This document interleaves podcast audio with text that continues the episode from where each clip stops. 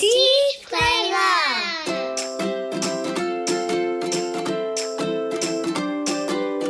The Bright Horizons Parenting Podcast just for ages 0 to 8. Get the advice you need from our own early childhood experts, Rachel Robertson and Claire Goss. And make the most out of every chance to teach, play, and love. We know that difficult conversations are going to come up as you go through the parenting years. So this season, we decided to tackle a few of these topics to help you out. We begin with race. Rachel Robertson and Melanie Brooks shared their experiences, both as educators and parents, in this episode that originally aired in December 2020. So happy to be joined by a guest today, Melanie Brooks. She's a colleague of mine, an expert in early education, and also doing a lot of work around diversity, equity, and inclusion and what that looks like in early education. Nice to have you, Melanie. Thank you, Rachel. So glad to be here and to be able to talk about this topic because, as you know, it's something I feel pretty passionate about. As an educator, I've been in the field a little over 20 years, but then also as a mom of two young girls. So I'm glad that we are having this conversation today. We're going to talk about how to talk to children about race. I know we're getting a lot of questions. We have questions ourselves as parents. So we thought it was important to spend some time talking about some really practical ideas on this tough topic. You know, at Bright Horizons, we are always talking about diversity inclusion. It's kind of just baked into our culture and our principles and our philosophies and supporting children being their whole selves and developing all aspects of themselves and being good citizens. It's really one of the reasons I wanted to be a part of Bright Horizons a decade ago is because of this philosophy. So it's not new to us and we think about it pretty comprehensively. But this last summer, the murders of a number of people and culminating in George Floyd and watching our country's response, it was clear to me, really clear to me, that there is more to do here as educators and as colleagues in a community and citizens with each other and as partners with families that we had a responsibility as educators and there was more that we could do. So we started to, ask ourselves some deeper questions about what we could do. And I did this at home as a mom. I know you were in your introduction talking about yourself as an educator and a, as a mom. And I think we all share that in that we're juggling both roles. And I knew I had an opportunity and a responsibility with my own kids to take some different steps and have some different conversations than I had had before. You know, you and I have had some good conversations about how it looks a little different for us. We are different races, we have different age children, we live in different parts of the country. Tell me just a little bit more about what's been going on when you're thinking about what we need to do as educators and parents. Yeah, I think like you, Rachel, just seeing everything that was going on around the country, I'll tell you, I was starting to feel helpless, starting to feel hopeless. What can I do? Really thinking about what's causing, what causes the hate, what's causing, you know, the fear that we are seeing. And one of the things that helped me feel a little bit better is I just started thinking about my work with children. I have the opportunity to impact children and help grow human beings as an educator but then also as a parent in my home. So i did start thinking about you know what kinds of conversations am i having or not having with my children? I have you know have two daughters very different ages 7 and 13 so there are different places of understanding about these kinds of things. So this really everything that was going on really made me start thinking about it from that perspective. Yeah, this idea of being helpless and hopeless, and that's I think how a lot of people feel. But there's something we can do, even if it's as small as just with our own children at home. That's influencing the next generation, or as educators, supporting the development of hundreds and thousands of children. And I just want to clarify that while this topic has gotten pretty political, it's not about politics or telling children how what to think or their value system. It's about teaching children about being inclusive and welcoming and being a place of belonging and how to be a citizen and a community member. And those are just important human skills. And so we've really thought about what that means for us. And not only for us, but part of our philosophy is to really partner with families. And this podcast is one of the ways we do it, just in general, taking complex developmental information and educator insights and putting that into practical, useful terminology and strategies for families. So we're doing the same thing with the issue of race and diversity and equity and inclusion and what that really means for early childhood and, and young children. We started with a webinar, Raising an Anti-Racist Child, and we had lots of people join that live. If you weren't able to, there's a recorded session on our Bright Horizons websites we started in that and having a discussion about anti-racism. And I do want to just take a minute to clarify why we chose that terminology because not a lot. We got some feedback, some questions about why we chose that. And again, it's gotten fairly charged, but part of our goal is to use the words that are accurate and reflecting what our intention is and take the political charge out of them. Anti racist just means against racism. There's nothing more about it. And we are against racism and want to be a little bit more transparent and overt about that. Again, it doesn't mean anything beyond that. I mean, it's pretty important what it means in general, but it's not loaded with all these adult expectations and adult interpretations. It is truly just helping children build the skills, knowledge, tools, resources, behaviors, competencies, whatever we want to call them, that do not lead them to develop racist or stereotypical or biased behaviors. Growing good human beings, basically. I'm glad that you brought that up because I think sometimes we make the mistake of applying things that we understand as adults to children in a way and it's so different it's a whole different context and i'm glad that we started doing these webinars because i think this was an area where we did find that we could do more and give opportunities for parents to ask questions and just understand from a child development perspective what their children are thinking about and how they're interpreting what's happening in the world. That's exactly right. And what a good segue because I want to discuss a couple of questions that we've gotten a lot of from parents, from families, and share some really practical knowledge and information about those topics. So let's start with some, let's start at the beginning. But how do kids notice race? At what age does that start to be something that they're paying attention to? That's such a great question. You know, the children's job really is to learn about everything and including their own identity which can seem weird, you know, what do young children know about identity? But it actually starts pretty early,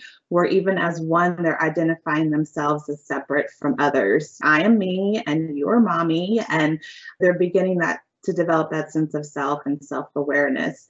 And then also, they're starting to notice early differences as early as three months old, they are noticing differences. And really, our brains are hardwired that way to categorize things. So, thinking about it from a survival perspective, you know, this thing over here that looks different for me could be a saber-toothed tiger you know could be getting ready to eat me so our brains are wired to do that and so that's basically what's happening for children even as i mentioned as babies is they're um, categorizing what looks different for me, what's the same, but they don't understand yet about race at that point. They're just really noticing differences, and that's okay. That is how we are hardwired to notice those differences early. Yeah, that's a good point. And our brains are sort of working against us in this topic because well and as as parents and teachers we celebrate when kids figure out that all the circles go together and all the squares go together all the yellow things go together and all the green things go together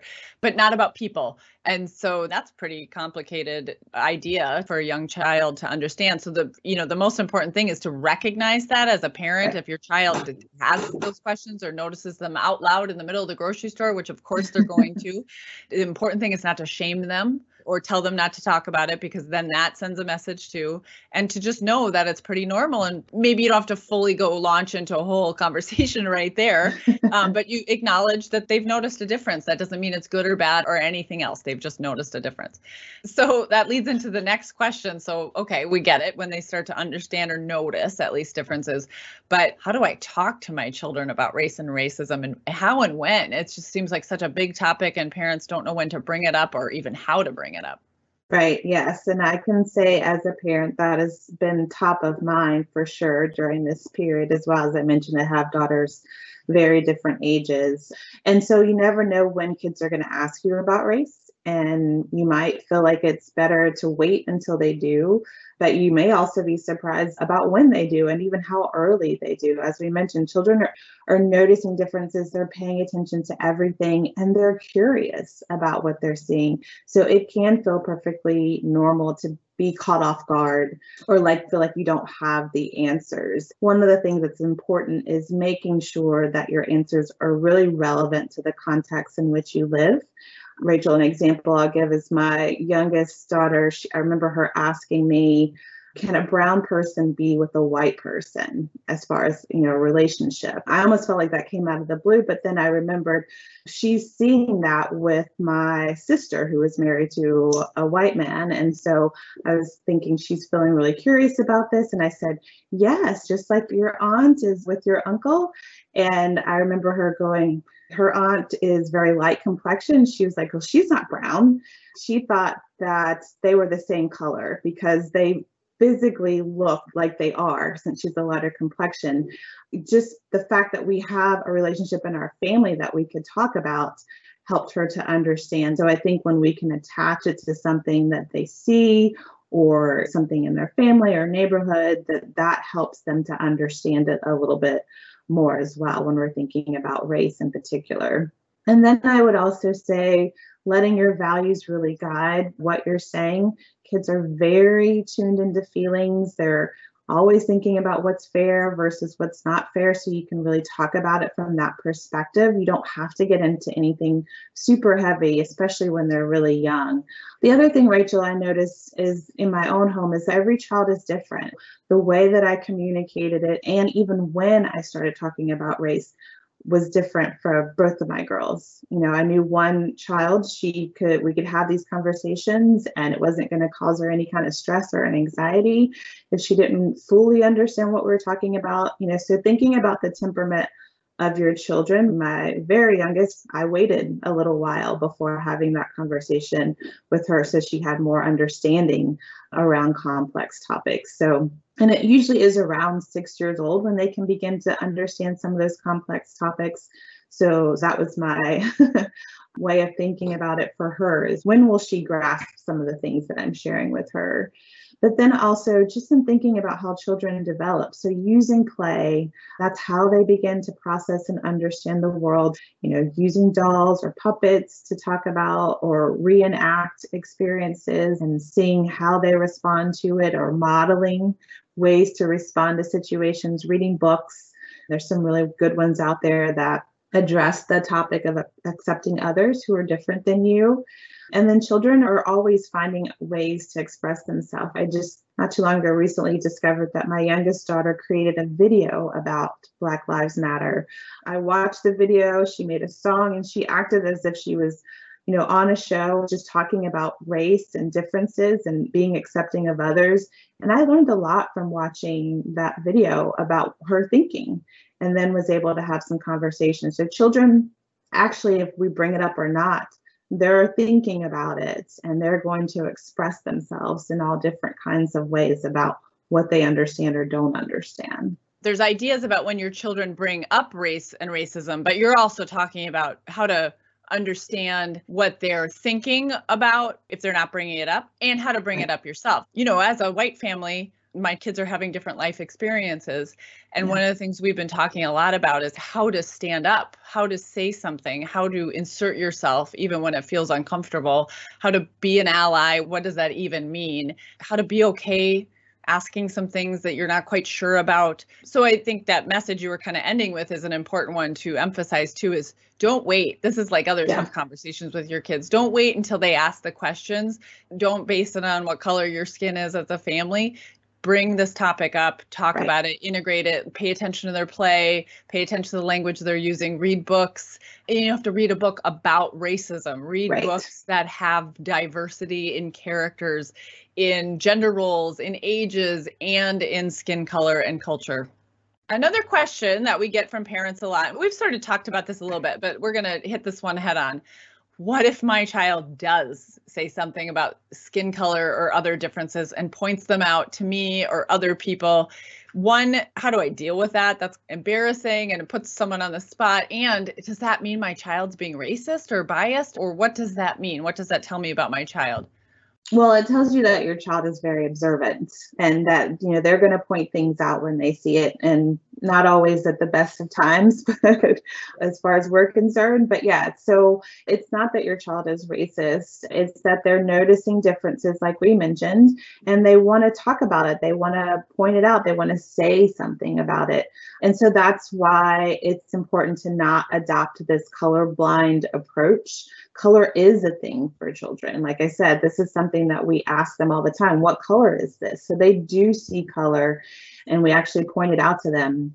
So, you know, if you're out with a child and the child points and says, Look, she's got brown skin, you know you can say yes. Her skin is is a beautiful brown color. Having those conversations providing the language for children creating positive association with different skin color is really important. And not like you said having shame around that topic because that sends the message that we don't want to send that we can't talk about it or ask questions. And if we can't, if we're not answering questions for children, they're going to fill in the gaps themselves.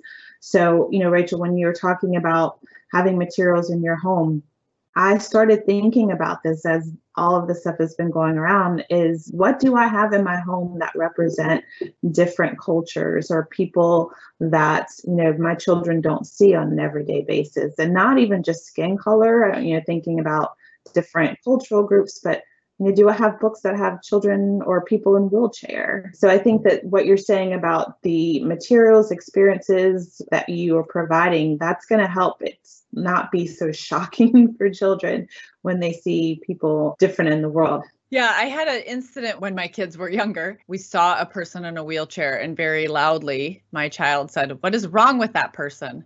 Mm. And that was one of those moments that I thought to myself, okay, I know really what I should do, and I'm mortified at the same time. But right. so we went over to that person and I asked if we could ask some questions and learn about mm. their wheelchair. And thankfully, that person was very gracious about it. And it turned into like a really sweet conversation and she was over it. My daughter was kind of over it. She really just wanted to know. And, and it wasn't a big deal. She was just literally curious. And if she had asked that question about, anything that wasn't a person it wouldn't have been a big deal it just because it was about a person. So and it could be you know i think our fear is that that person would get mad or offended and angry and we have to have a little courage in that if we have best intentions right. that might happen and that's that person's right to be frustrated and angry. It doesn't mean that we're taking the wrong approach and to just go with humility and curiosity and grace and we're truly trying to learn is just really the only option we have this question keeps coming up related to that is what if we are a pretty homogenous family and our social circle and our community we're all kind of the same? How do we then expose our children to differences? What do we do to broaden that experience for our children so they see diversity in their lives? I think that's you know even more reason to look at what's represented in the books and the dolls and the images that your children see in your home. You know, can they see themselves but also see others? There's this concept about windows and, and mirrors. So mirrors really being that seeing themselves and what's reflected in their family even and then windows is looking at you know what isn't represented in their everyday and how they can see examples of that i think also just making a conscious effort to be part of groups that are diverse. I remember rachel my mom i think did this very well. Well she had all kinds of friends from all different backgrounds all different groups she would take us out of our suburban neighborhood and take us to places where she volunteered, where we saw all different kinds of people, and she developed relationships with those people. Um, we watched her build those relationships, and so that was a model for us being purposeful and intentional about you know the people that you're surrounding your children with and you know so you can say one thing like we should respect differences and and have that be a message, but they're also paying attention to what you're actually doing And so, how to make sure that we're being intentional in that way as well. I think that has shaped so much of my own upbringing and thinking about this in particular. Yeah, and it, it takes a little effort at first for us to do those things because it's great to start with things like going to different restaurants, learning about different foods, yeah. getting out of your own neighborhood and going to events or celebrations in other neighborhoods, just getting out there. But it's not in your regular routine or rhythm. It's not with the people you know. So it does take a little bit of effort. And I mean, you can start with those easier things like going to an event or going to a restaurant or going to a museum and reading a book. And then you start to get interested and that takes you somewhere. So also don't feel like pressured to do it all at once. And how mm-hmm. am I going to teach my children about all these other cultures is just start just start introducing those things. They'll ask you good questions you'll get interested yourself. My mm-hmm. mom, I was lucky that my mom was a nurse and she traveled all over the world with nursing students and she'd bring back such interesting stories. My brother and I would get somewhat interested in those cultures and communities. My brother ended up going with her on one of those trips mm-hmm. because of that. So he ended up on a, on a trip with nursing students to Nicaragua wow. because my mom was just doing this as her work and exposing it to us and he just built this interest and that has influenced influenced his whole life, his work, his family life, everything. So it's just, but we didn't know that at the beginning. She just started doing this as part of her profession and started telling us about it. So don't try to do it all at once or know where your end goal is. Just start. Just start with that curiosity. Such a good point. That curiosity is going to take you far to even just the questions that you ask other people and how you, like the wheelchair example that you gave, really coming from a point of curiosity and good intention. So we hope that was helpful to all of you, and we will continue this conversation about how to raise anti racist children, how to ensure that our children are growing up to be participating and positive community members and citizens in this world. Thanks for listening back to this episode. If you'd like more resources, we have a lot available on our website, including an hour long webinar on how to raise anti racist kids. You can also find activities and diversity book recommendations all on our family resources page at brighthorizons.com. Thanks for listening. Subscribe to us and find more episodes on Apple Podcasts, Spotify, or wherever you get your podcasts. See you next time on Teach Play Love. And rediscover parenting as the joy it was meant to be.